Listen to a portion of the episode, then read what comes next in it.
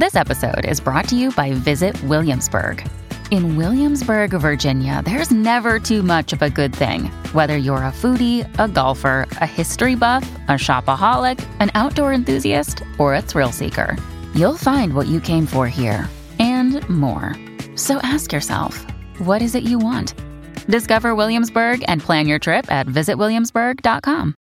Hello, everybody. This is Marshall Poe. I'm the editor of the New Books Network. NBN listeners like to read books and buy them. So we thought we'd tell you that right now, our friends at Princeton University Press are having a remarkable site wide sale. You can get 50% off books, including ebooks and audiobooks, with the code 50, F I F T Y, at checkout until May 31. You can save some real money on Princeton University Press books. I encourage you to go there and check it out. Welcome to the New Books Network. Hello, I am your host on the New Books Network, Ari Barbalat. I am honored to be in dialogue today with Ian Campbell. He is an independent scholar and international consultant. We are here today to discuss his book, The Addis Ababa Massacre Italy's National Shame, published by Hurst 2017. Ian, I could not be more grateful to be in communication with you today. Thank you. Well, thank you for having me. To begin, uh, kindly tell us about yourself. Where did you grow up? Where did you study? And were there any formative events in your life that inspired you to become a scholar of history in general and a scholar of Ethiopia and this period of time in particular? Yes, I was born in the small Fenland English town of Wisbech in Cambridgeshire. My father was a school teacher. My mother had come from London. I grew up in Wisbech and I attended the ancient Wisbech Grammar School, which is a 14th century grammar school, which to my knowledge has never has been operating since the 14th century without a break. So as you can imagine, it was a fairly traditional English grammar school. Uh, at the school, uh, in those days, you were either regarded as a science person or you were regarded as an arts person. There wasn't a great choice of subjects. By the time you were a teenager, you were either doing mathematics, physics, and chemistry, or you were doing English and French and Latin. Uh, I tended to have a, a foot in both camps. I was good at some art subjects and I was equally good at some science subjects. But probably because my father was a mathematician, I chose the science subjects, but I still retained a lot of interest in art and in history, even though I went on to become a mathematician. So I went to university at the University of Leicester in England where I studied economics, mathematics, and statistics. At the same time, I was director of the University Arts Festival. So again, I, I, I retained this uh, sort of multidisciplinary approach, which has stayed with me for all my life. And now I'm, I'm an economist specializing in environmental and social impact assessment, but I'm also a historian so that I still have a foot in both camps. What inspired you to write this book? What message do you hope to convey to readers? Well, that's a very good question because uh, nothing really inspired me to write the book. It's uh, very interesting how it came about. It came about because I was actually studying a related subject, which was the plot behind the attack on Rodolfo Graziani, who was Mussolini's uh, head of government administration in occupied Ethiopia. That was a great mystery to me as to who had attacked Graziani because it triggered this enormous massacre in February of 1937. I spent many years trying to find out, mainly from elderly people, what exactly had happened in 1937, and who had plotted this attack on the Italian High Command. Now, in the process of doing all that research, incidentally, I collected a great deal of information on the massacre that followed the attack, although that was not the purpose of my research. The purpose of my research, as I've said, was to find out who was behind this plot, which really intrigued me to think that in occupied Ethiopia, there was a resistance movement, rather like the French resistance during German occupied France, that could plot such a complex attack on the Italian High Command. So when I had completed my research, which actually took me 20 years uh, in the plot to kill Graziani, I found that I had a great deal of supplementary ancillary information on the massacre itself which in fact I discovered had never been documented.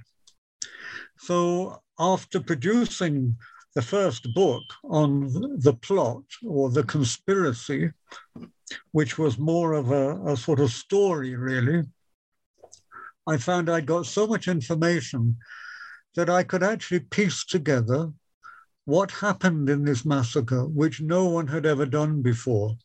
We just knew that there was a massacre and there was a great deal of debate about how many people were killed. Was it 300?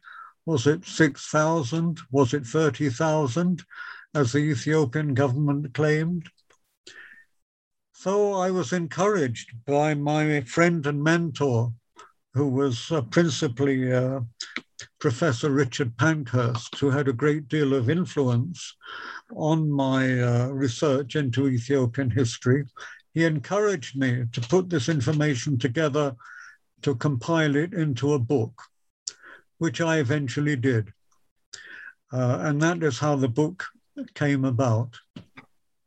What makes the Addis Ababa massacre worthy of the specific attention that your book pays to it in focusing on it, rather than other aspects of Italy's invasion of Ethiopia, such as its concentration camps and such as other massacres that took place during the occupation?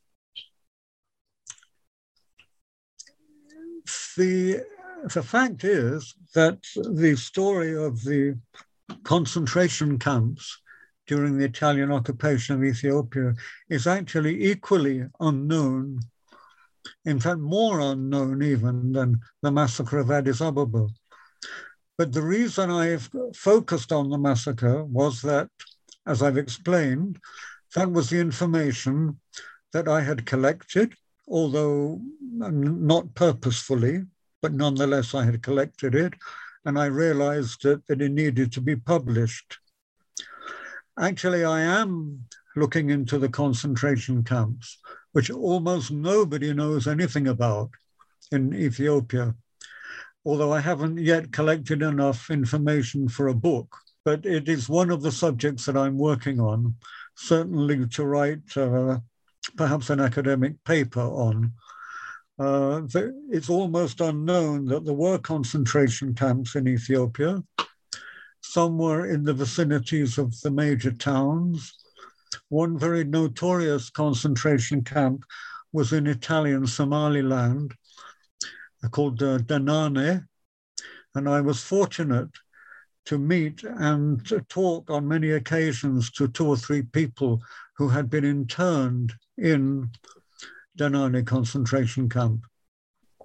There was also another concentration camp at Nokra, uh, which is on one of the islands in the Red Sea, which is a, a, a particularly awful concentration camp with a very, very high death rate.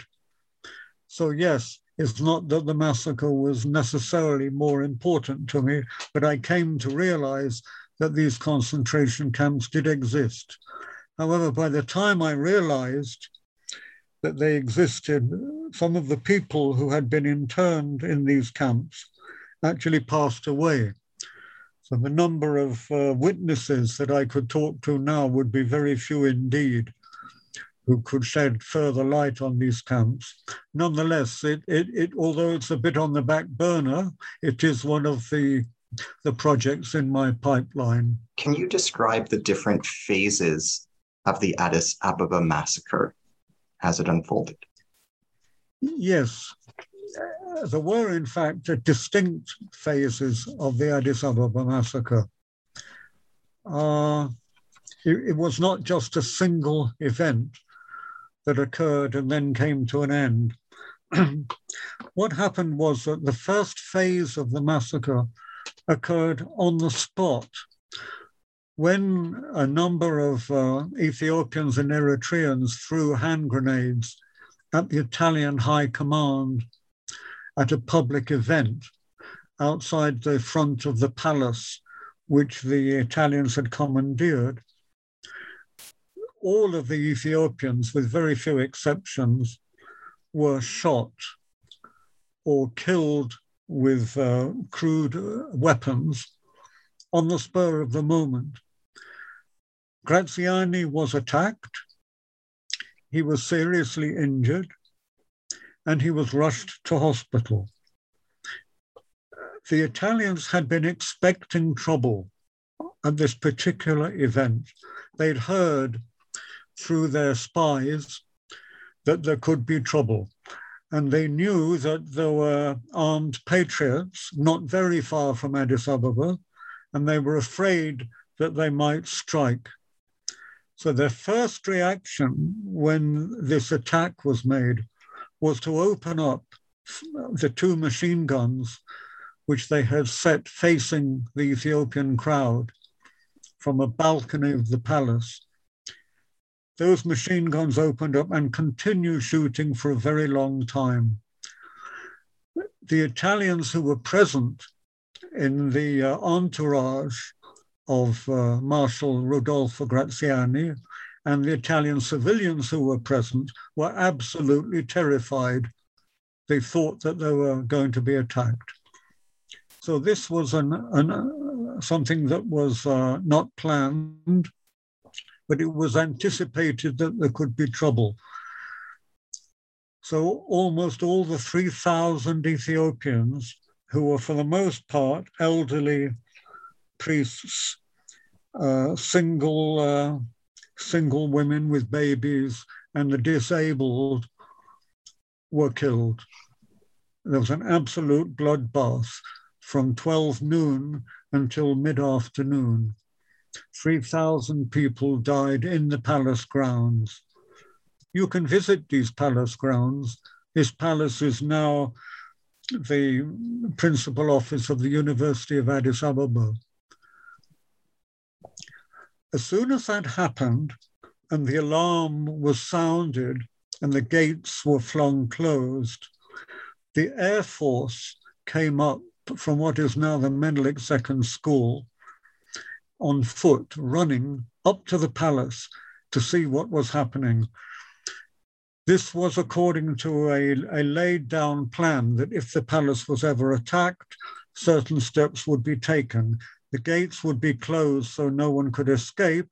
The Air Force would come up, and the black shirts would approach the palace from their garrison, which was only about a kilometer away and they flung a security cordon about 400 meters, uh, 400 meters radius around the palace. And everyone within that security cordon that was Ethiopian was attacked, and most of them were killed. That became the second phase of what we call the massacre of Addis Ababa. After that, a curfew was enforced in Addis Ababa. So no Ethiopians were allowed on the streets. And at that point, the Italians started going round house to house and collecting all the men, young men, and all the men apart from the elderly were rounded up into makeshift prisons. Again, this was according to a security plan that would be put into action if there was any attack on the Italian High Command. Then, as it was getting dark, and it gets dark very early in Addis Ababa, because it's not very far from the equator, at about six o'clock, a meeting, a public meeting was held in the town centre, which all party members, that is, members of the fascist party, were to attend. The black shirts, who were, of course, the volunteer uh, uh, uh, paramilitary force of the party, all attended this meeting. And they were instructed to go and set fire to the houses of the Ethiopians throughout Addis Ababa and do anything they wanted to to the Ethiopians for three days, which was, if you like, a medieval crusader action that would have been taken in the days of the Crusades when a city uh, refused to be invaded. When a city put up resistance to invasion, there would be massacres for three days. The areas of the city which were exempted from the massacre were, were announced to the black shirts. certain areas which were important to the Italians, where they had their administrative offices, for example, where the Air Force was located, where the black shirts were located, and where the army had its principal head office, which was in the old palace of Emperor Menelik, were all exempted. So there was a very clear delineation as to which parts of the city were to be attacked and which parts of the city were not to be attacked. And the black shirts were provided with vehicles the vehicles were actually controlled by the regular army, who were recruits. The black shirts were volunteers. So the black shirts went in the military vehicles and spread out over the city and began to attack the Ethiopians. That became the, the further phase of the massacre, in which most of the people who died in the massacre were killed over the next three nights, this uh, killing and burning was resumed. So the first night was a Friday night, Friday the 19th of February, 1937. The second day was the Saturday night. The third day was the Sunday night. And it wasn't until Monday or Tuesday that most people were then allowed to start circulating in the city the total number of people killed in all these phases, I've estimated at between 19 and 20,000, which is approximately 20% of the Ethiopian population of Addis Ababa at that time. Where do you situate your book vis a vis current scholarship on this period of Ethiopia's history and on referring to Italy's invasion of Ethiopia. Where do you situate your book amid current or previous research on this topic? Sorry, I'm not sure if I caught that question. Could you ask the question again? Where do you situate your book vis-a-vis current oh, scholarship on yes. Italy's invasion of Ethiopia? yes, that's that's another very interesting question, and it's interesting because almost all of the books on the Italian invasion of Ethiopia have been focused on the invasion, which is, uh, which is as one might expect, partly because most of the people who would write such books would be military people who were basically writing a military history. So most of the books that have been written have focused on the military activities between October 1935 and May 1936, when Mussolini said that the war was over. Then everybody was interested in what was going on in the civil war in Spain.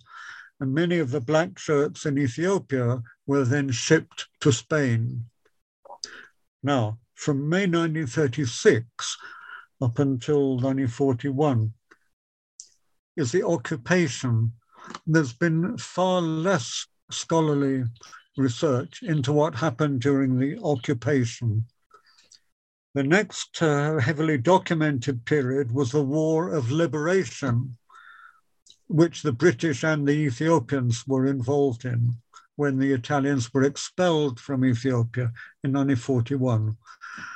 So my book is one of the very few books which focuses just on events that took place during the occupation, as opposed to the 90% of books which are on the military activities of the invasion and the war of liberation.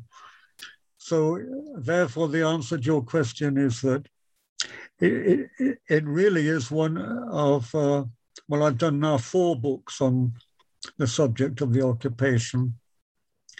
And those four represent a major portion of the research that has been conducted by anybody into the occupation.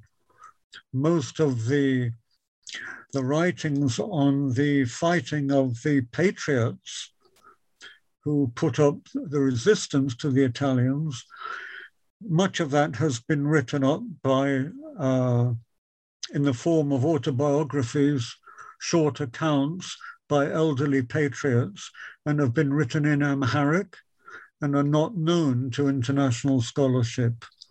So the four books that I've written to date uh, represent a major uh, portion of the research that's been conducted. How do you account for this relative silence in academic scholarship and discourse regarding Italy's atrocities in Ethiopia how do you account for the silence in general? How do you account for the silence relative to the amount of attention devoted to studying the Holocaust, to the popularity of the study of the Spanish Civil War? Why is less attention paid to the Ethiopian tragedy? Yeah, there are a number of reasons why the, uh, the, the events of the Italian occupation of Ethiopia are so little known, as you say compared to the events that occurred in Europe. One reason, of course, is that Europeans are interested in what happens in Europe, and they're less interested in what happens elsewhere. And then that, that is as one would expect. That, that's not a criticism. You don't expect most Ethiopians to know, uh, most Europeans to know very much about the Japanese invasion of China, for example, that occurred in the early 1930s. The Europeans regard the Second World War as starting in September 1939. The Ethiopians regard the Second World War as starting in October 1935. The, Chine, the Chinese regard the Second World War as starting much earlier than that with the invasion of Manchuria. So that's, that's one of the reasons. But there's also another very major reason, which is that there is very little known about the Italian occupation of Ethiopia. And the reason that there's very little known is that when Mussolini invaded Ethiopia, the British government was adopting a policy of appeasement to Mussolini. They thought that if they didn't complain about what Mussolini was doing, and he was breaking the laws, of course, of the League of Nations by his invasion of Ethiopia. He would be less inclined to join hands with Adolf Hitler and the Nazis. It was a mistaken policy, as it turned out, but it was a policy of appeasement, and the British were not. Uh, were not about to start criticizing what the Italians were doing. Now, having said that, we reach a point where Mussolini joins forces with Adolf Hitler in the Axis sometime after the beginning of the Second World War. So you might think that at that point, the British and the Americans would be very pleased to expose the horrors of the Italian occupation of Ethiopia. But you see, Italy changed sides. In 1943, when it was, it, it was clear to most observers that the Germans were going to lose the war, Italy surrendered to the Allies. So Italy then became a partner of Britain and America. And in doing so, of course, uh, Britain uh, were not interested in exposing what the Italians had been up to in Ethiopia. They wanted to. They wanted Badoglio, who was now Prime Minister of Italy, to uh, to defend Europe against the rising threat of communism, for example. So Churchill had every reason to keep quiet about what the Italians had done in Ethiopia. And when the Ethiopians attempted to submit evidence for the United Nations war crimes trials of the Italians, at the same time as evidence was being submitted for the war crimes trials of Germans and Japanese, Britain obstructed that process because Britain wanted the people who, who would have been in court during those trials to actually be the government of Italy and to continue running Italy, as I said, as a bulwark against what was perceived to be the rising threat of communism. So, by a series of, of events, it turned out that no one was willing to support Ethiopia's attempt to take the fascists to court in the same way that the Nazis were taken to court and the same way that the Japanese military commanders were taken to court. That tended to mean that, that, that a curtain of silence fell generally on Italian fascism. And because fascism was, was officially no longer the policy of the Italian government, no one wanted to be reminded that they'd been a fascist. So in the 1950s and 1960s, the government of Italy organized, or you could say orchestrated, a sort of uh, a creation of myths about Italian fascism, that in fact it had been very benign, that it had even been rather comical that Mussolini, uh, you know, shouldn't be taken too seriously. He was a bit of a clown. He was a bit of a buffoon, and really, uh, the Italians never did anything to be uh, to be ashamed of. And that, that, as I say, was propagated during the 1950s and 1960s and made it very difficult for any Italian historians who wanted to research this period to do their work. The students could not get money to study this subject. Lecturers in universities lecturers in universities were let go if they wanted to study what the Italians had been up to. Some professors like Angelo Del Boca, the late professor who specialized in looking at uh, the Italians in Ethiopia, couldn't even get funding for his college. So, for all these reasons, we enter the end of the 20th century and the early 21st century with a, with a curtain of silence almost on uh, the Italians in Ethiopia and Italian colonialism which was basically Libya, Eritrea, and Somaliland. It's only now, with a new generation that's probably coming in with the internet, that you've got students who are starting to look at this, this period. How did the research, editing, and writing process in, in this involved in this book change you personally?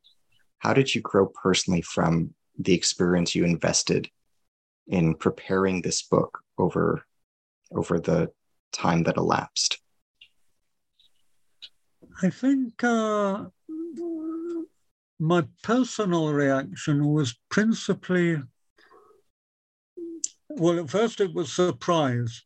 Of course, I had no idea. You know, I was like everybody else. I, I had no idea what the Italians had got up to in Ethiopia. I mean, I knew that uh, that it had sort of paved the way for Hitler to feel free to do what he wanted to, i.e., that the League of Nations had been disempowered. I, I knew that much, but I didn't know much more. So, firstly, I was surprised. Secondly, over the years, I felt bad, really, that so many people had died in Ethiopia at the hands of the Italians, approximately a quarter of a million. And they'd really sort of died in vain. Uh, nothing had ever been, been written about them. Nothing had ever been documented. Uh, it, it just seemed incredible to me and very sad that that should have happened. So I think I was, uh, yeah, you, you could say I was outraged in a way to think that uh, so many people had died uh, over a period of years and, uh, and it had been lost to posterity. But secondly, I'd come to be very close to Professor Richard Pankhurst, who I mentioned earlier, had a lot of influence on my becoming a historian of Ethiopia. Richard Pankhurst was intimately involved with Ethiopia because, of course, his grandmother was Emmeline Pankhurst, uh, who was a very famous suffragette in England, as was his mother, Sylvia Pankhurst, Emmeline's daughter, was a famous suffragette and the founder of the trade union movement. And she had almost single handedly led the international lobby against Mussolini's invasion of Ethiopia.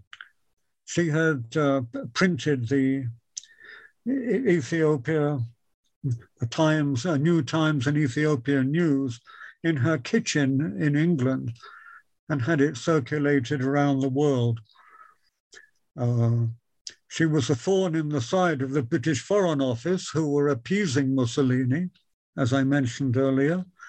And she, she was a thorn in the side of Mussolini who himself, who had her on his death list. After Ethiopia was liberated, the Emperor Haile Selassie, who had got to know Sylvia Pankhurst very well in exile in Bath in England, invited Sylvia to come and live in Ethiopia as an honored guest of the country. So she arrived in Ethiopia with her son Richard, who had been studying at the London School of Economics, uh, and they lived the rest of their lives in Ethiopia. And Richard had uh, become the foremost and most popular historian of Ethiopia so he he certainly uh, certainly had a great influence on my taking up uh, the mysteries of Ethiopian history. I worked closely with him. He worked closely with me. He assisted me a lot.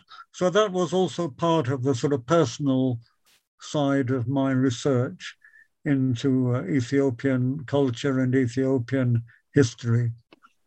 What new information does your book convey about Haile Selassie? Yes, uh, it does actually convey some fairly new information about Haile Selassie.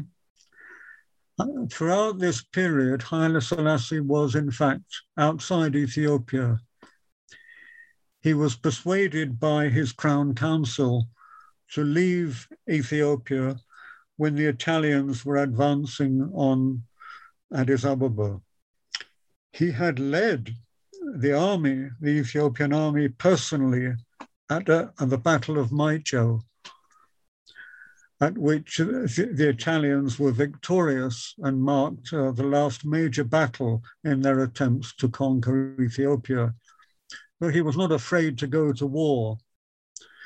But he did want to, to go to Geneva with the encouragement of the Crown Council, he went to Geneva to appeal to the League of Nations to appear in person at the League to request loans and armaments from the, from the, uh, the members of the League of Nations to enable the Ethiopian army to resist the Italian invasion.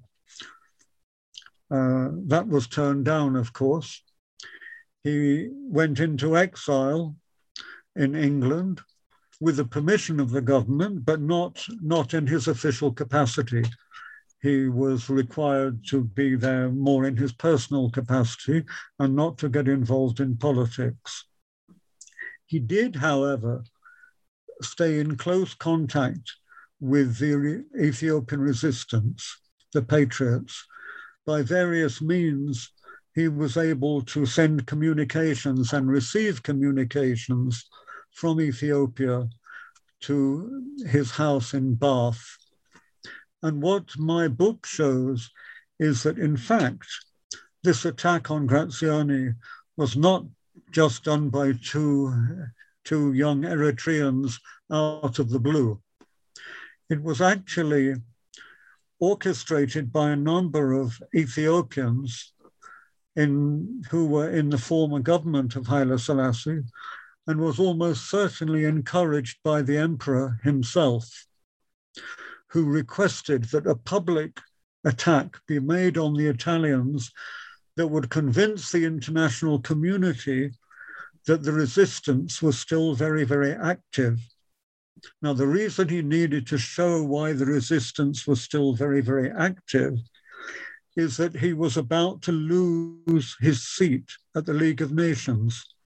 See, if the League of Nations would recognize that the Italians were now running Ethiopia, then there would be no reason to have the emperor having a seat in the League of Nations. It would be the Italians that would have that seat. So we had to convince the League of Nations and the international community generally that the Ethiopians were still fighting the Italians, although Mussolini had said the war had ended that in fact it had not ended. So something very dramatic had to be done so that he could retain his seat. In fact, he did retain his seat in the League of Nations. He was successful in that regard.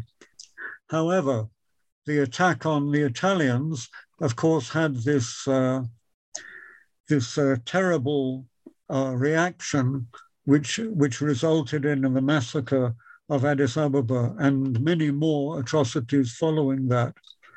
That the emperor, I think, came to be embarrassed that uh, that had been the outcome, partly because the generation of Ethiopians that he had had trained in various uh, countries of the world to run the country in the future were to a large extent wiped out by the Italians deliberately. So uh, the, the end result of that attack on the Italians was perhaps not what the emperor wanted.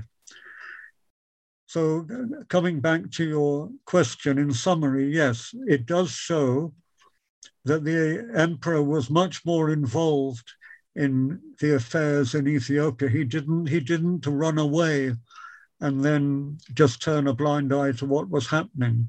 He was intimately involved.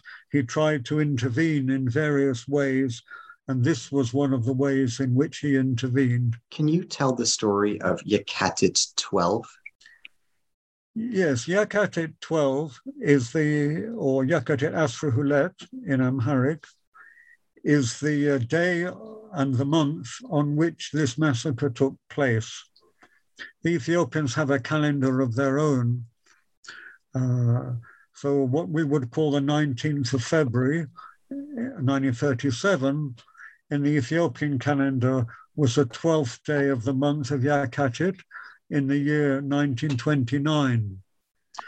So the term uh, Yakatit 12 or Yakatit Asrahulet has come to mean the incident of the massacre that followed the attack on Graziani.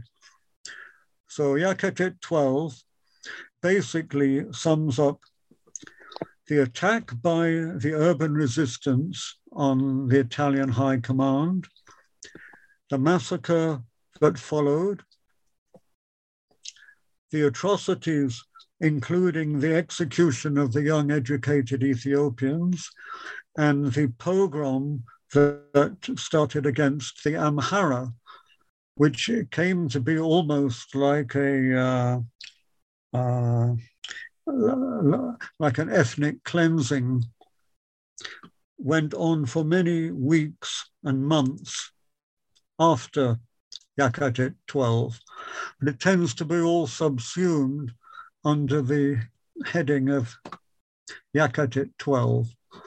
So Yakatit 12 has come to take on an iconic importance in the history of 20th century Ethiopia to the extent that every year on that date, there is a very solemn and well attended celebration which takes place in Addis Ababa around the monument called the Martyrs Monument.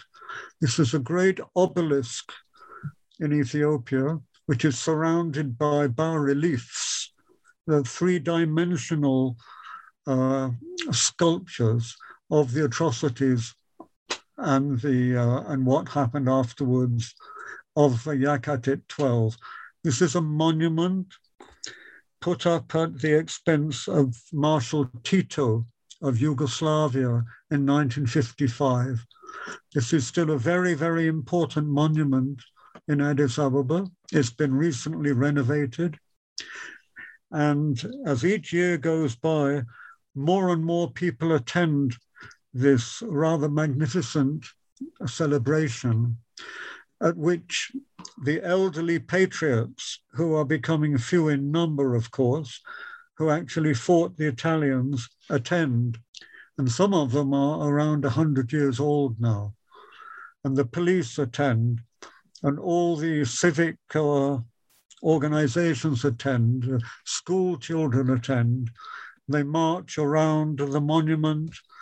They get dressed up like the, the patriots, the partisans. It's a really very moving occasion. And normally, either the mayor of Addis Ababa or various other dignitaries of the government attend.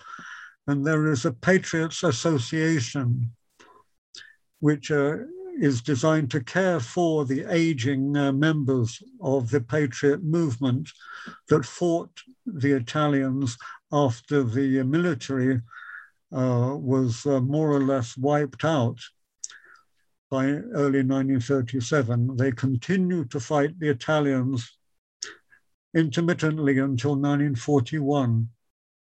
So this is part of what has become the great uh, iconic Yakatit 12 in uh, Ethiopian culture.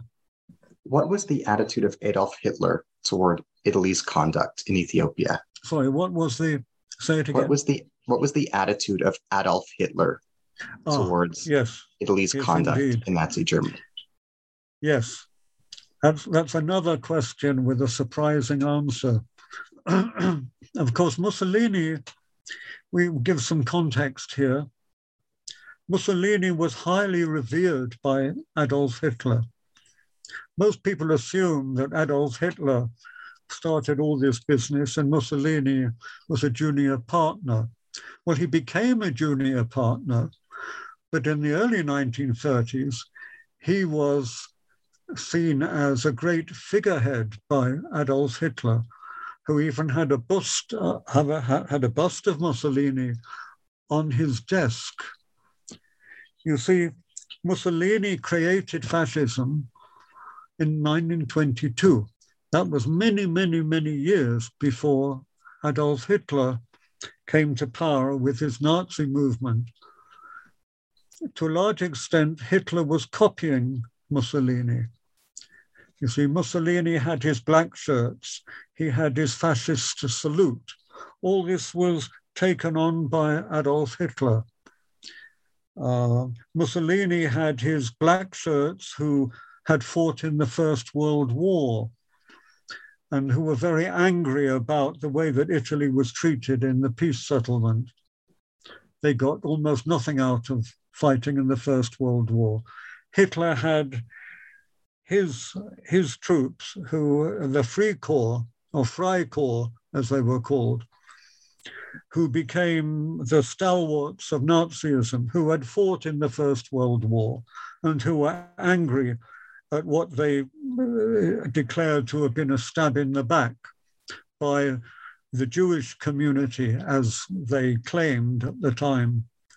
So Hitler, when he did his uh, the famous uh, attempted coup in the beer hall, was trying to copy what Mussolini had done with his famous march on Rome in 1922.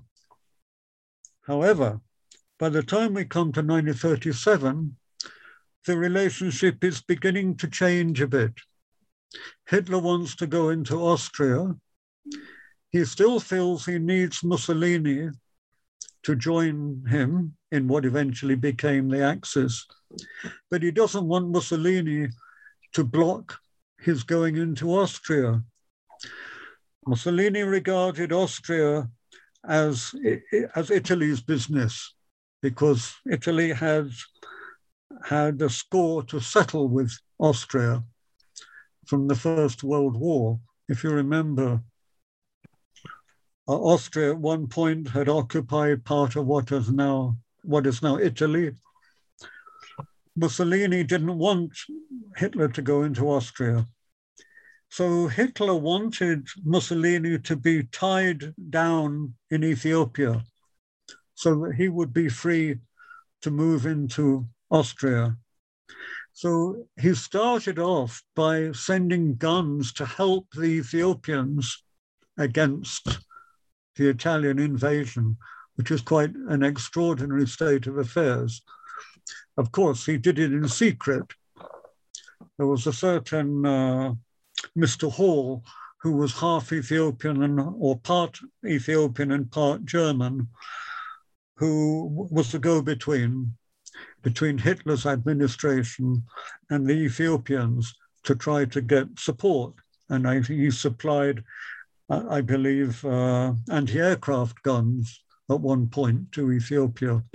So at that stage, he wanted the Italians to be tied down in Ethiopia. The Italians, you see, didn't have as much military power as they as Mussolini tried to make out, and a great deal of their military was sent to Ethiopia. They didn't have a lot of military power that was not sent to Ethiopia which is why they had to pull soldiers out of Ethiopia to go to Spain, for example. So they were quite overstretched in going into Ethiopia. So um, Hitler was quite happy to see the Italians tied down in Ethiopia. As time went on, of course, the two became closer. You had, for example, the fact that the Protestant uh, Christian missions in Ethiopia uh, were kicked out. You know, the British were kicked out, eventually the Swedish were kicked out, the French were kicked out, but the German Protestant mission was not kicked out. It was allowed to continue. And of course, it was protected by the German embassy. So you had that uh, that, that relationship gradually stepping up again during the course of the 1930s, up to the point at which Italy and Hitler then formed the Axis. Can you comment on the damage, destruction, vandal- and vandalism done by Italy to churches in Ethiopia? Yes, it, uh, I, this was something I was not entirely aware of until much later. I'd started off my uh, research by looking into the massacre of Debre Libanos, uh, which was a very, very famous and important Ethiopian monastery dating back to the 13th century and I had discovered that the Italians had uh, had massacred the entire congregation of that monastery on a particular day when they were assured that there would be the maximum number of people visiting the monastery on the most important pilgrim's day. I happened to be doing an environmental impact assessment at the time in the area of that monastery. So I became interested in the history of the monastery and what happened during this massacre. I knew that the massacre had been organized by Graziani himself because he claimed that uh, the monks of that particular monastery were involved in the attack in Addis Ababa, which had triggered the massacre which we've been talking about.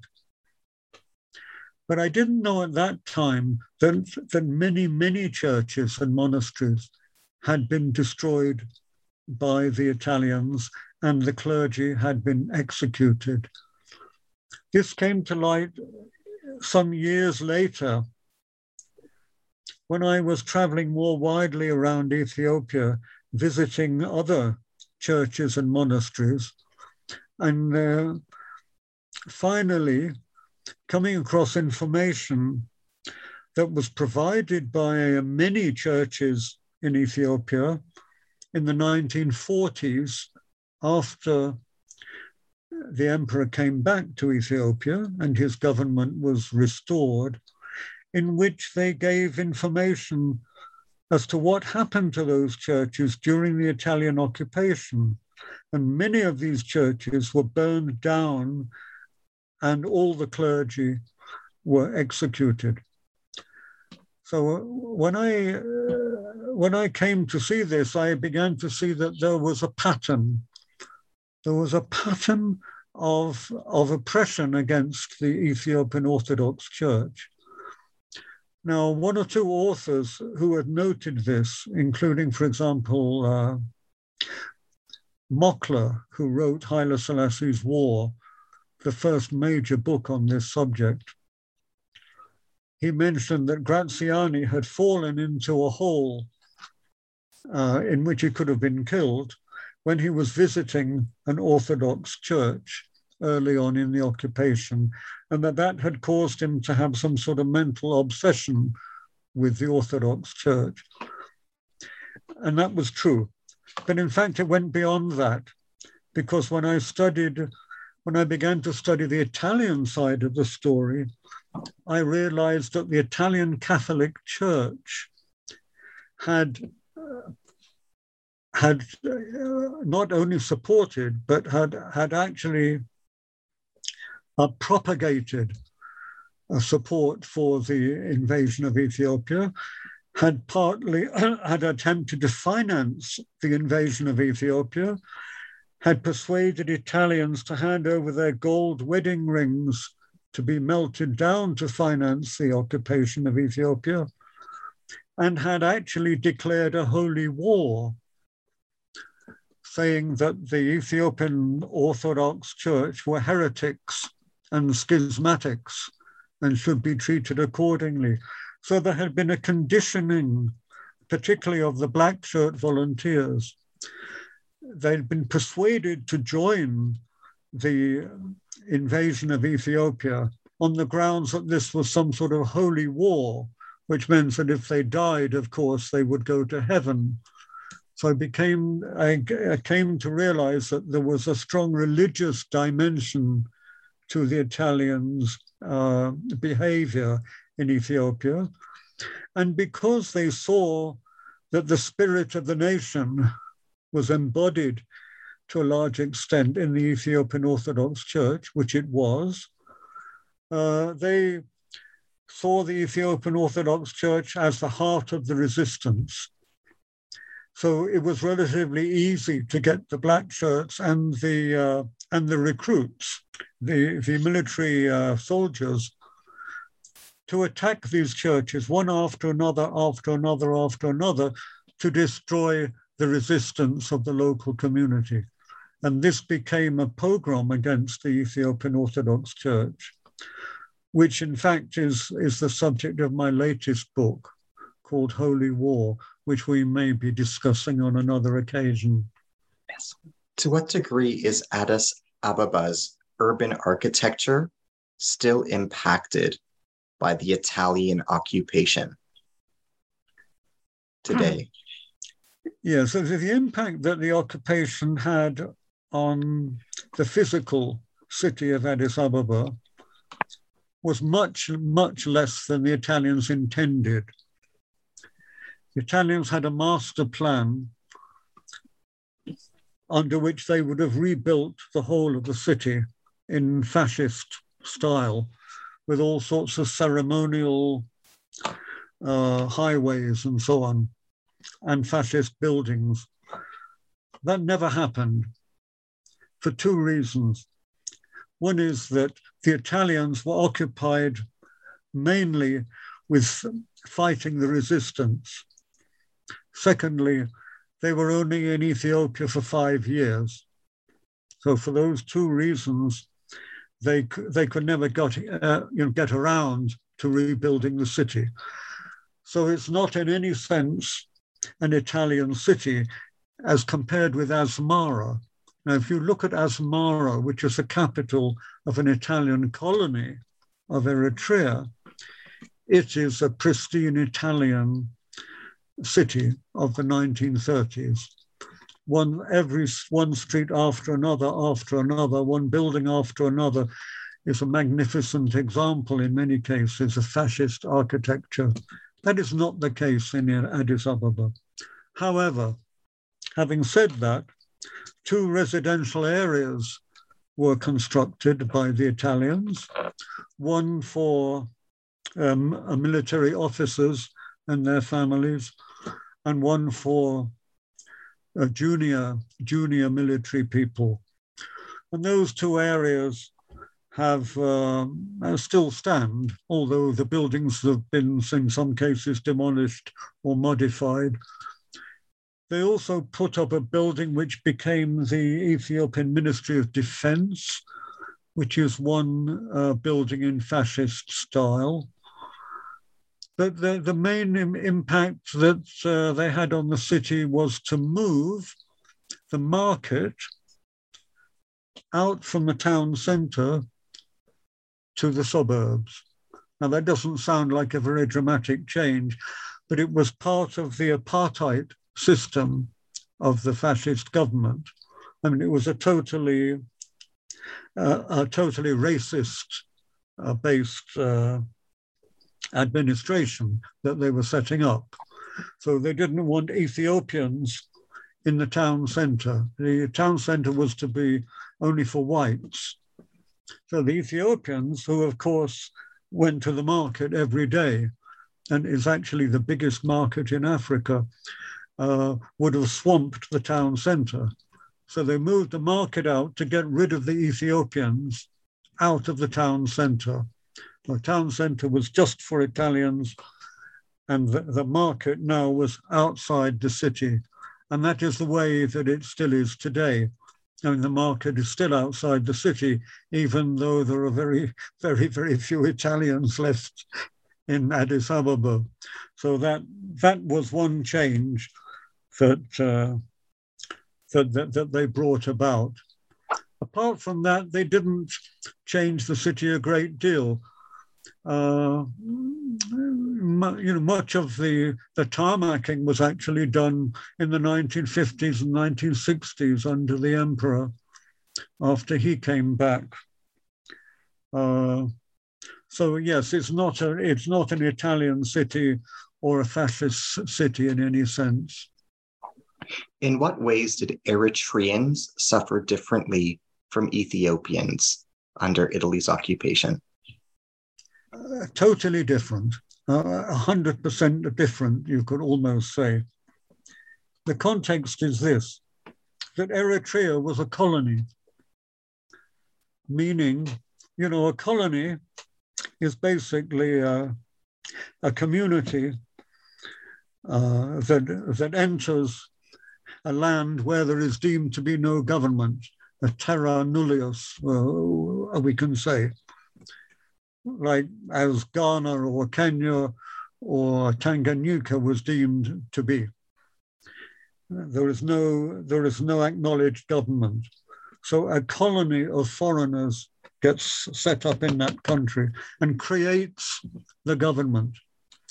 Now, there may be resistance when that happens, but it's uh, it's usually a, a limited resistance and it's a fragmented resistance because there is no central government. So Eritrea was a colony. Eritrea didn't exist as a country. Okay, Eritrea was a buffer zone.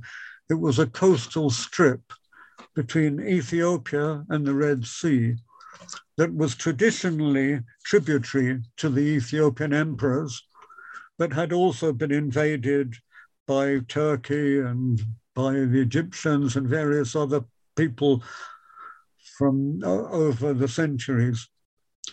But it was not a country.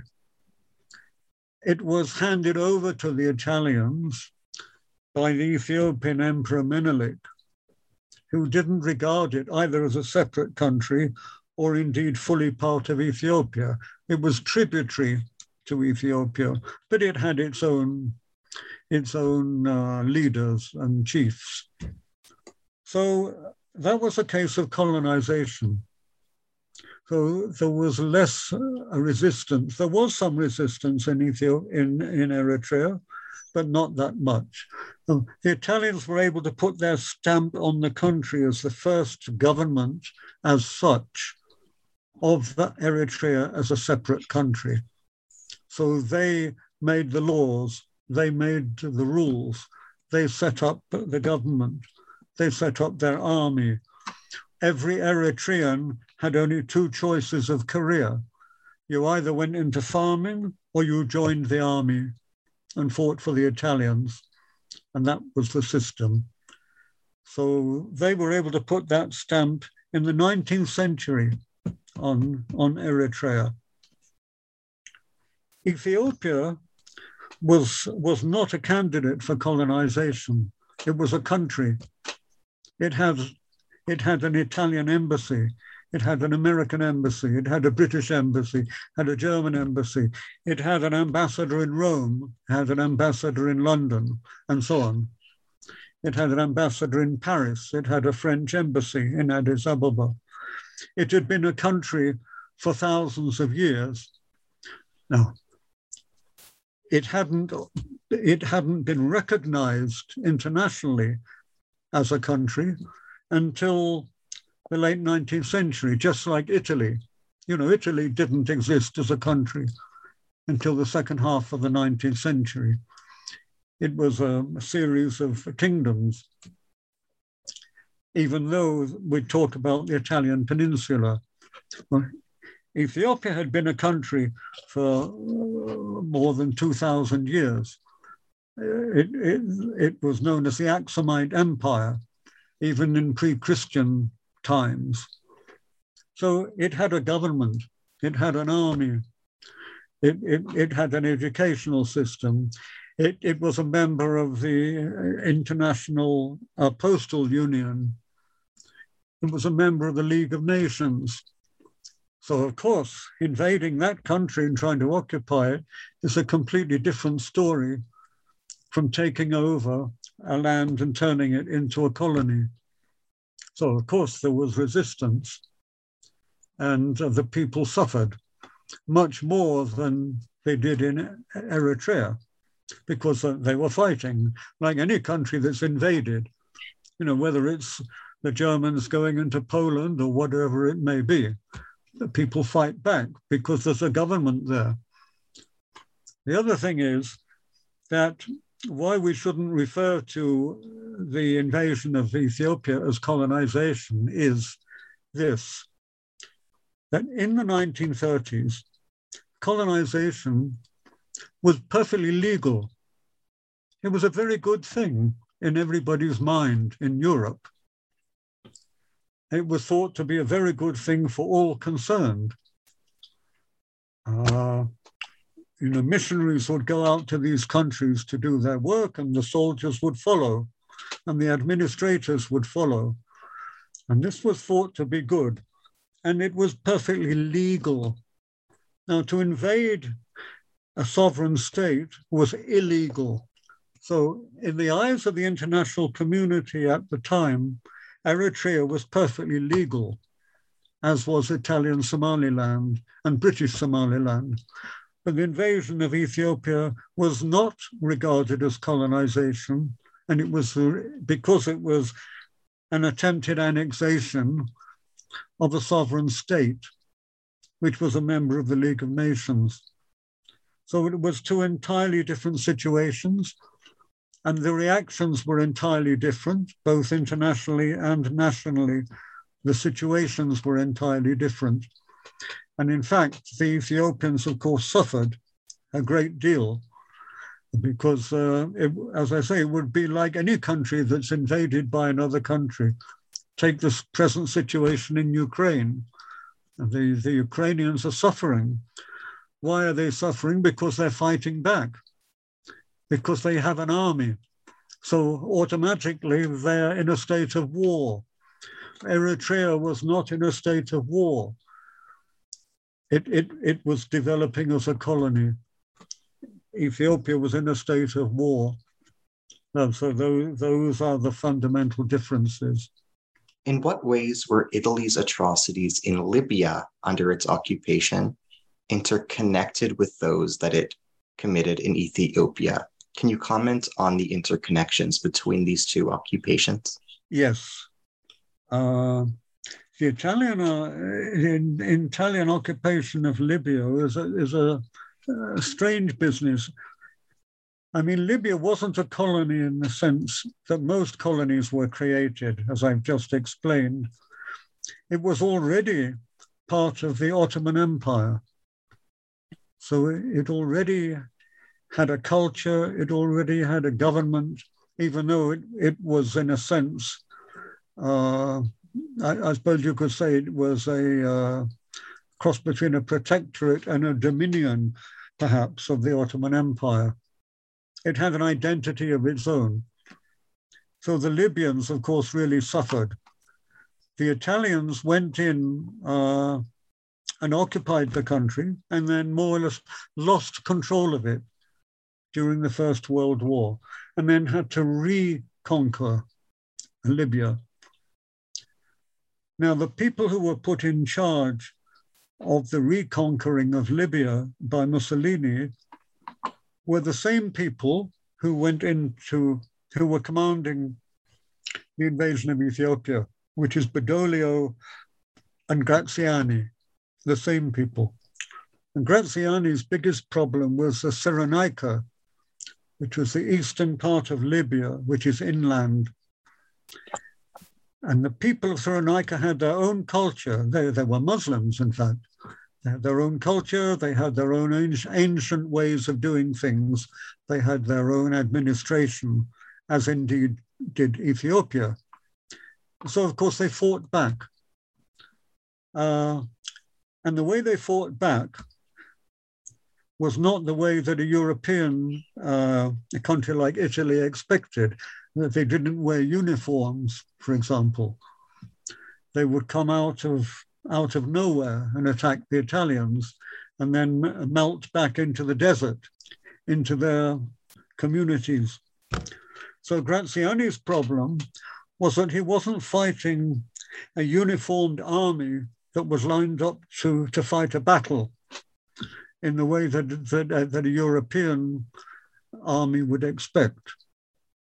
They were, in fact, infiltrated in the local communities, and they were very difficult to, to root out. So their problem was one of counterinsurgency. This is what the Italians became very good at. In Libya, in Somaliland, in Ethiopia, in Yugoslavia, in Greece, was counterinsurgency against largely civilian populations, but who were infiltrated by their own military.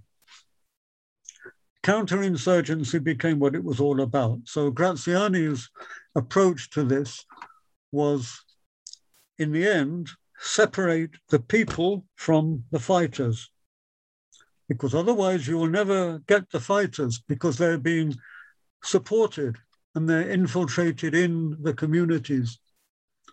So he set up massive concentration camps in Cyrenaica And in fact, he forced the entire population of that country to walk hundreds of kilometers. They were death marches, in fact, into these concentration camps. And a huge proportion of the population of that country died. Uh, these, these were some of the most brutal and, and, and, and horrific uh, activities of the Italian army they certainly compare with anything that, that the Germans were came to do in Europe under the Nazis. So the techniques that he developed in Libya of like entering a village, burning the houses, killing the civilians to blackmail the fighters into giving themselves up, all the, this sort of technique, setting up concentration camps and so on, was copied. It was duplicated in Ethiopia, but on a much larger scale. Even the massacre of Addis Ababa was a larger version of a massacre that took place in Libya after an attack on the Italians. So there was very, very great similarity uh, between what happened in Libya and what happened in Ethiopia. And they were, uh, these activities were commanded by the same people, the actual, the same military commanders who were in Libya came to Ethiopia. And in many cases, the same commanders who, uh, who conducted these activities of of exemplary repression as a technique of counterinsurgency, again did exactly the same thing in Yugoslavia. Again, some of the same commanders who were in Ethiopia simply transferred the same technique to, to uh, Ljubljana, which was the part of uh, Yugoslavia which the Italians held, and Montenegro. For example, the, the governor of Montenegro who committed atrocities there was the same commander, one of the commanders who was in charge in Ethiopia. So this is why we must have, we must not think of Ethiopia as anything to do with colonization. It was part of a pattern of expansionism through a series of countries using the same techniques of counterinsurgency that in the first instance were developed in Libya. Can you explain to our listeners the significance of the statistics that you present regarding Ethiopian casualties and deaths under Italian occupation? What revelations do these numbers convey? Yes, I I do my best in, in the book that we're discussing to, uh, to do two things. One is to come up with an estimate of how many people died in the massacre of Addis Ababa, as I mentioned earlier. This is, this is a sort of revelation in the sense that uh, there's always been debate about how many people died in the massacre. Uh, the estimates ranged from typically from about 3,000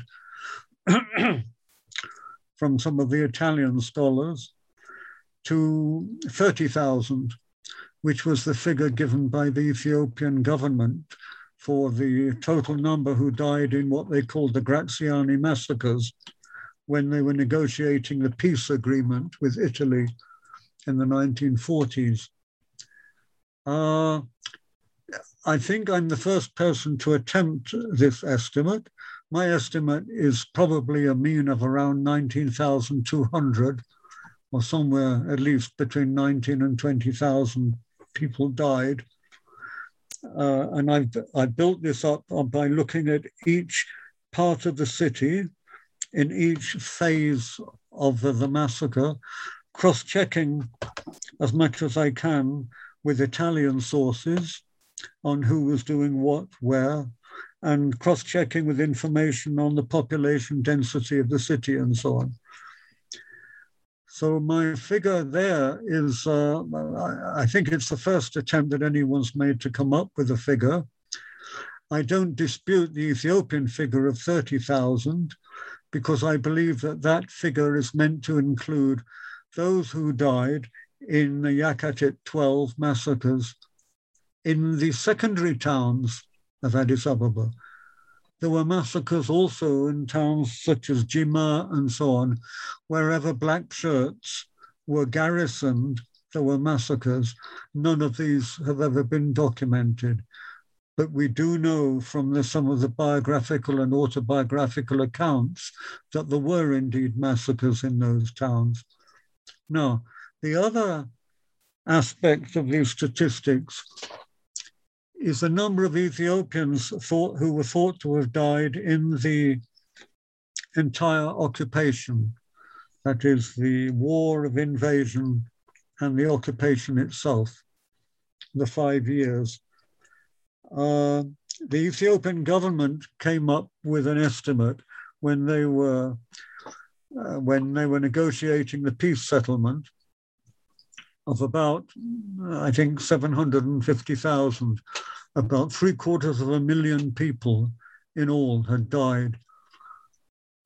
And this is, uh, this is uh, a figure which is surprisingly high.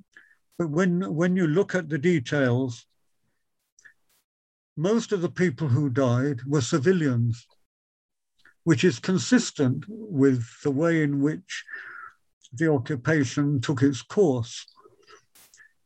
Uh, the number of soldiers who were fighting the Italians was probably something more like 200, 250,000 or 300,000 at the most. We know that the Italians killed almost all their prisoners of war. This was a factor that was known, but uh, it's never been much talked about that the Italians killed their prisoners. It's not surprising if you look at the telegrams from Mussolini and Graziani, they're very specific that prisoners should be killed. So you had the military largely being destroyed. And that was consistent with Mussolini's instructions, which was to totally destroy the Ethiopian army, not just to win the war, but to totally destroy the Ethiopian army, which the Italians aimed to do. So it's not therefore surprising that you should could possibly have 300,000 Ethiopian soldiers being killed. Then you, you've got another maybe 400 or four to 500,000 civilians. How could that happen? But if you look at the different phases of the occupation, it could certainly happen because it's well documented in the military records of the Italians that they were they were bombing with explosives and with poison gas very uh, large areas of the countryside. In some of the commanders' telegrams, like Graziani is explaining how, you know, for so many kilometers, not a stone remained, not a house remained. Thousands of rebels, as he called them, killed. And the fact is that they operated by setting fire to the houses with the people inside. So, yes, you start talking about tens of thousands of, of people being killed in one major military operation. So I went through these figures as carefully as I could, being a trained statistician. I, I tried to take care to do this sort of analysis as, as, as best I can. And I do understand uh, the question of certainty and uncertainty and probability and so on. I think that the estimates made by the Ethiopians in the 1940s are probably not far off the mark. That in fact, a massive death of civilians did take place. Perhaps as many as half a million civilians were killed during the occupation of Ethiopia. some of these people were killed in uh, activities after Yakatit 12, where the Italians uh, assembled gallows, large numbers of portable gallows, and traveled through the Amhara region of Ethiopia, hanging all the priests and the community leaders that they could find. Again, this is not a secret. They, they took hundreds of photographs of these executions. You can, even today, you can buy them on eBay from Italians who are, you know, selling off old family albums. So yes, it, it, it was a it was a real revelation when I realized that these figures were probably correct. And that figure of three quarters of a million death compared, uh, compares with the three quarters of a million people who died at the hands of the Croatians under Ante Pavelic and in the concentration camps of that country. Uh, and yes, these things happened, and these are the sort of figures that we have to face. Of the many findings that you reveal in this book, were there any that shocked you the most? Were there any that moved you profoundly? Were there any that you were particularly surprised by? I think, looking back, what surprised me the most perhaps was, you see, the realization that these Italian soldiers, and I'm talking now about the, the military, the recruits, the regular army, who committed a lot of the atrocities against the churches, for example, these were young, ordinary Italians. Uh, many of them had never killed anyone in their life. Now, the black shirts tended to be older, and they were often ex First World War and so on. But these were recruits that had no choice to be there. They were young men, often from peasant families in Italy, who'd never been outside their village. And here they are doing the most incredible things, the most terrible atrocities.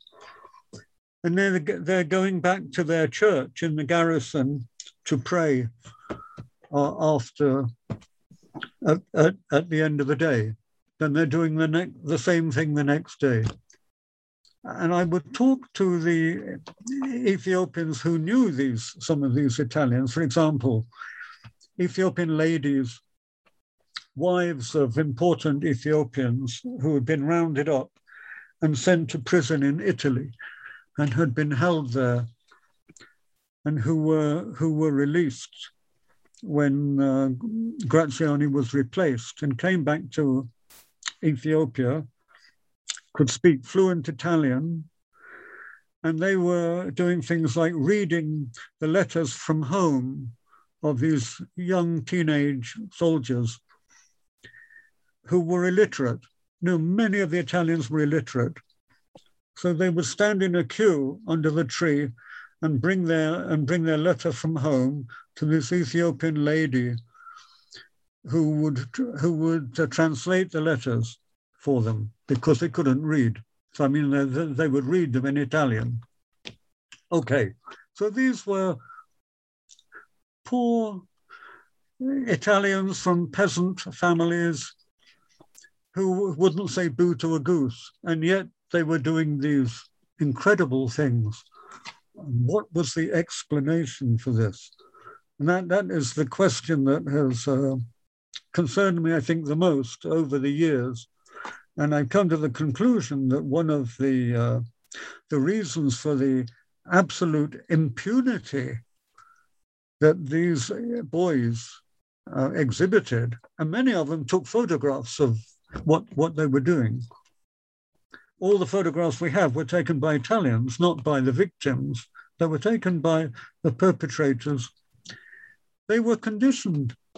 That, that, that is the realization. They were conditioned by the fascist commanders and by the Catholic priests in, in Italy who encouraged them to do what they were doing and that they were doing it in the name of God, which is what Cardinal Schuster of Milan actually pronounced in the Cathedral of Milan, that they were doing the work of God in Ethiopia. So I, I think that, that, that was probably, that's been the most uh, surprising and distressing aspect of all of this to realize that uh, people who are fundamentally good can be made to do the most terrible things, which of course is not only true of, of Italians. I mean, any country that can happen if you get, you know, the certain type of people in a position of authority and command. so I don't think Italians are, are unique in any sense. But I think that to answer your question, I think that that was the the most traumatic uh, sort of realization that I came to, the most disturbing. Yes. What role does Italy's invasion of Ethiopia play in contemporary Italian collective memory? Can you describe its place in Italian film, art, hmm. television, and political discourse? I would say that there is no Italian collective memory of uh, the Italian occupation of Ethiopia. Uh, what I was saying earlier about the effect of Italy changing sides in the war, and Churchill certainly uh, strongly resisting any attempts to expose what uh, people like Badoglio had done in Ethiopia and the desire of, uh, under the partisan government, the, the desire of the fascists to conveniently forget that there had ever been such a thing as fascism has meant that uh, more or less a veil of uh, silence has been drawn over the years over the Italian occupation of Ethiopia and indeed the Italian occupation of Yugoslavia which was in concert, of course, with the Nazis. Uh, in the 1950s and 1960s, certainly there was a deliberate uh, attempt by the Italian government to forget, can we say, to forget uh, what had happened under Mussolini and uh, this, has this has affected uh, education, cultural development, theatre, films. Take, for example, the, the few films that have ever been made about the Italian occupation of Ethiopia. The Fascist Legacy, which was made for the BBC, in which uh, some of the people that, that I know in Ethiopia were interviewed in the documentary about the occupation, which also covered the occupation of Yugoslavia. The film was purchased by the Italian government so that they so that it could be banned and not shown in Italy. So they uh, they bought it so that they could control the film so that it wouldn't be shown. In fact, it, it seems that it, it became illegal to show it in Italy. There's a film been made in more recent times, financed by Gaddafi, about Graziani in Libya, called Lion of the Desert. Uh, you can't see that film in Italy. Uh, the Italian government said that, that it completely misrepresents the Italians. In fact, I've seen the film uh, and I know a bit about it. And I believe actually it's quite fair. I think his portrayal of Graziani uh, is fairly accurate. I think it's um, sympathetic to some extent to the Italians in that it shows that not all the Italians were of the Graziani mentality. There were those who were not happy with what he was doing in Libya. Whether it shows the Libyans accurately, I don't know. Maybe it gives too favorable a picture of Omar Mokhtar, the leader of the resistance. I, I, I don't know. I've not studied it. I've not studied the Libyan case. But really, in, uh, in the theater, in the culture, uh, music, or you know, where, where, wherever you look, there's almost nothing uh, shining a light on uh, the Italian occupation of Ethiopia.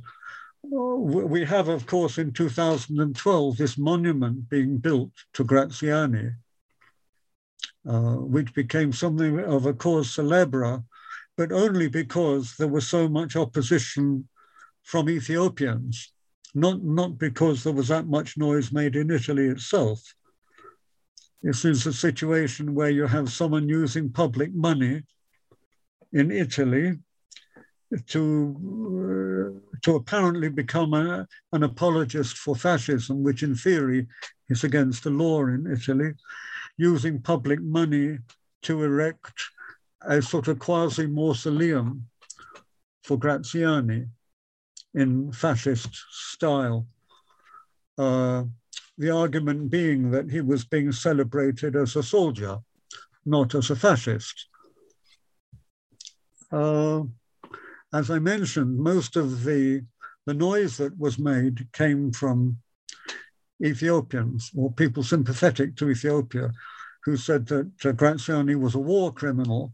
He shouldn't be celebrated in this way any more than, than you would build a monument to, to Goring or, or Goebbels, for example. Uh,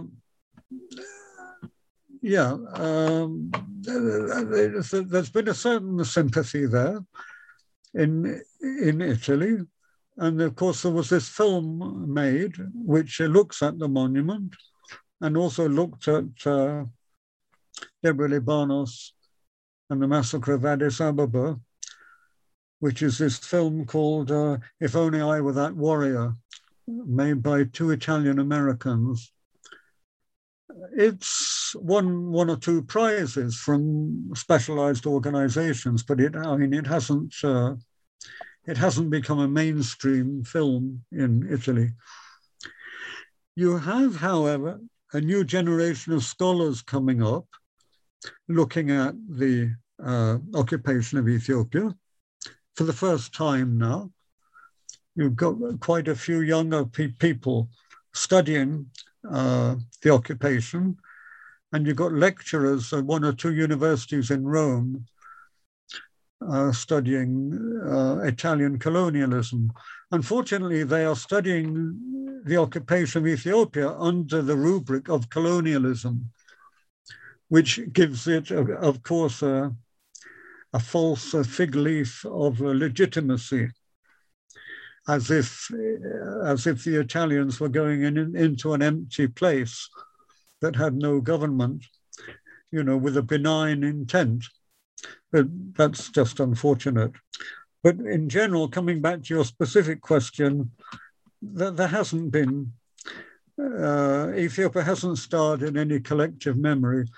These subjects are not taught in the schools in Italy. Uh, and even today, I mean, my books, uh, one of my books, the one we're talking about, is available in Italian, Il Massacro di Addis Abeba. Uh, uh, some, some people have purchased it. Many people don't, don't like it. Uh, probably, uh, you know, a lot of Italians most Italians either have no idea about the Italian occupation of Ethiopia or they think the stories are not true. We had a case a few years ago in Addis Ababa where there was an exhibition on at the University of Addis Ababa, a photographic exhibition about the massacre of Addis Ababa. And um, I was asked to supply photographs for this exhibition, which I did. And uh, most of the photos were not at all gruesome. They, they were, they showed context, they showed people, they gave a very, shall we say, acceptable uh, sort of portrayal of the massacre of Addis Ababa without overdoing the sort of gruesome side of it. And several groups of Italian tourists complained to the university administration that this exhibition should be closed. They actually had what I would think the gall to march into the office of the person in charge and say, this is absolutely not acceptable, this must be closed, without giving any reason why it should be closed. And I was told some years ago that the uh, under a former government here that the uh, ambassador of Italy at one point asked that, that the martyrs monument should be removed. So how do you explain that? Is it because it's thought to be an exaggeration, uh, that the stories are not true? Is it because that the people concerned had no idea about it and just think, or that it's inappropriate? It's really difficult to know. So things have not yet settled down in this respect. So there are certainly uh, there are certainly Italian academics whom I know who are very well informed on what happened during the Italian occupation of Ethiopia. But whether their books get read by the mainstream, um, probably not. How has the Addis Ababa massacre been remembered in contemporary Ethiopia? How have the victims of the massacre in particular and Italy's occupation in general been memorialized in Ethiopian culture? Can you comment on their place in Ethiopian art, film, literature, poetry, and other forms of collective memory? Yes, the whole story of the resistance to the Italian occupation has become iconic, I would say. Uh, as we know, we've now moved from the 20th to the 21st century. Over the last few decades, that I've uh, observed this, it has become uh, more and more iconic, al- al- almost to the point of being a myth. But of course, it isn't a myth, it's a fact. Uh, it's, but it, it's become iconic in the sense that uh, it has become a great tradition now. It has become part of the great story of the resistance to the Italian occupation, even to the extent that many nuances are being forgotten, like the fact that most people actually collaborated with the Italians and they, they had no choice. Uh, and some actually fought for the Italians. So, I mean, there are nuances, as you'd expect in any country that's invaded by a foreign power. Uh, so the story of the resistance is certainly becoming more glorified than it perhaps it than perhaps it was at the time. It was actually quite fragmented, and there were great difficulties which the resistance faced. but it's become powerful. It's there. You see it in the Amharic poetry, it's in the literature, it's in the drama, it's in the documentaries, it's in the films, it's in the annual commemoration, which I talked about at the Martyrs Monument. And the young, uh, several young Ethiopians now with the internet who are getting into uh, films and you know videos and so on, uh, are engaging with this subject. So, contrary to what it is in Italy, it's very powerful in the mainstream uh, media, you can say, in all walks of life, in all cultural activities, it's there. Along with the Battle of Adwa, of course, where the Ethiopians defeated the Italians in 1896. These have become monumental icons in modern, of modern Ethiopian history. What was like like in Addis Ababa after Italy was defeated? Life was very difficult. Uh, you can see it in the fact that there isn't much around that would remind Ethiopians of the 1940s. You know, the emperor comes back in 1941. He had great difficulties. Firstly, he was embarrassed that, I mean, he, he wasn't here to fight the Italians. He was regarded by many Ethiopians as, as a coward for being outside the country, which is one of the reasons why he didn't dwell too much on the facts of the occupation. Secondly, the British were administering Ethiopia. Ethiopia was occupied enemy territory because we're talking now about the Second World War, you see. Second World War was still on.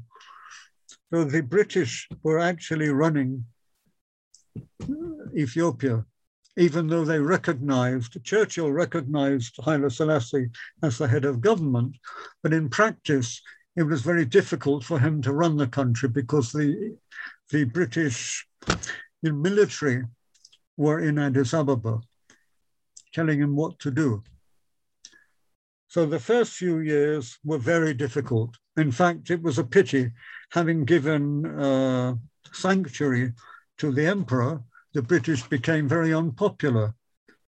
Many of the British officers in Addis Ababa were former colonial people from Kenya and wanted to apply the same sort of apartheid views of life that they had lived with in Kenya, in Ethiopia, which of course were not at all appropriate because the government was ostensibly an Ethiopian government, not a white government or a British government. So that, that was one problem. Finally, after, with the support of Churchill actually, in, in the end, uh, Haile Selassie got his way and he was able to, to assume complete control of the country again. But he had to start everything from scratch. Haile Selassie put very great importance on education. One of the reasons he didn't have a big army in 1935 was the fact that whatever little money the government had was mainly going on agriculture, education, and, and health, hospitals. And all his uh, schools, the few schools that he built for secondary education, had all been closed by the Italians. Now, if you read the Italian literature, oh, Ethiopia was a colony. They went in to build schools. That's completely untrue. They closed down the schools no Ethiopian was allowed to go beyond primary level because they wanted to put in, the Italians wanted to put in the Eritrean system. You either farm or you join the Italian army as a soldier. There was no, to be no other possibility. Almost all the graduates had been executed. Those who had studied in Europe or Scandinavia or America, most of them had been executed. So he really had to start from scratch again with education. He had to really begin from a zero base. Uh, the only thing that there was was roads. There were roads. They'd not been built for the Ethiopians. They'd been built so that the Italian army could could move around the country, of course. But he had that advantage. There were roads. There were not much in the way of industry because the British uh, took away a, a, lot, both from Eritrea and Ethiopia. The British stripped a lot of the factories and took them out of the Horn of Africa to other parts of the British Empire because they regarded them as occupied Italian territory. So the poor Ethiopians and the Eritreans were left with almost nothing in the way of manufacturing capacity. So the emperor was struggling. Nonetheless, he, he, uh, he concentrated on trying to build an industrial base because it wasn't a very sophisticated industrial base, but it was a beginning. But life was, life was pretty difficult. It's only by the time you get in, into about 1950, 1951, 1952 that you start seeing things like more sophisticated magazines being published, books being published, companies being uh, revived and manufacturing again. Uh, yeah, until the, the 60s were then the sort of high, the high point of the emperor's time.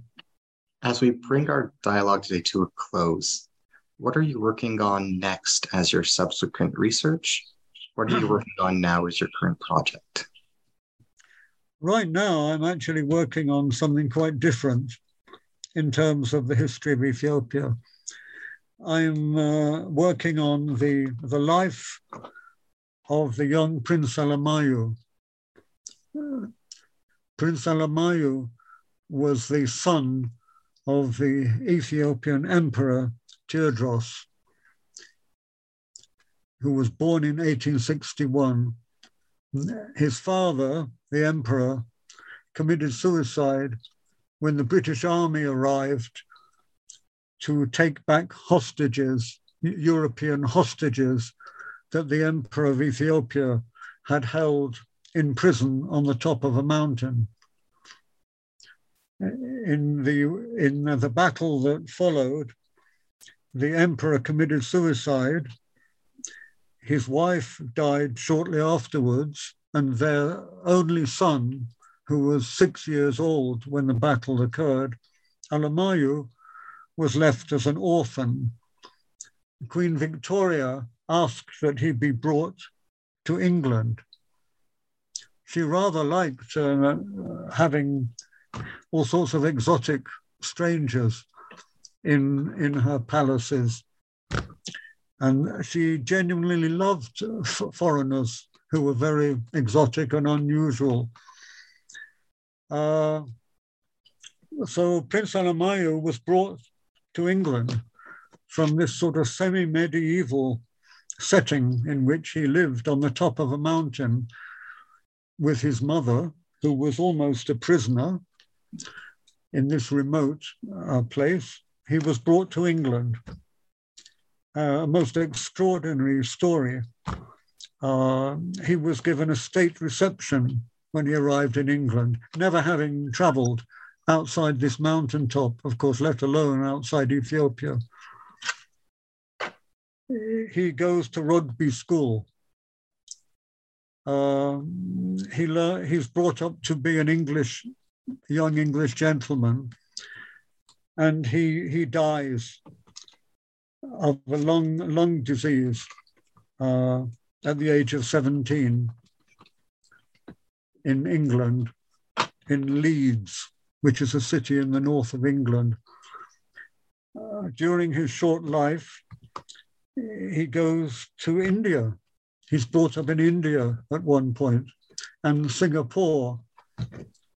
Uh, he goes tiger hunting with the son of Queen Victoria in uh, Nepal. He has an amazing life. And then he dies tragically. So it's his life that I've been researching, and I hope to to finish my book on that subject within the next few months. Thank you for our conversation and dialogue today. It was my humble honor to speak to you and to learn so much from your erudition. I'm absolutely grateful for the time you've spent with me in this talk.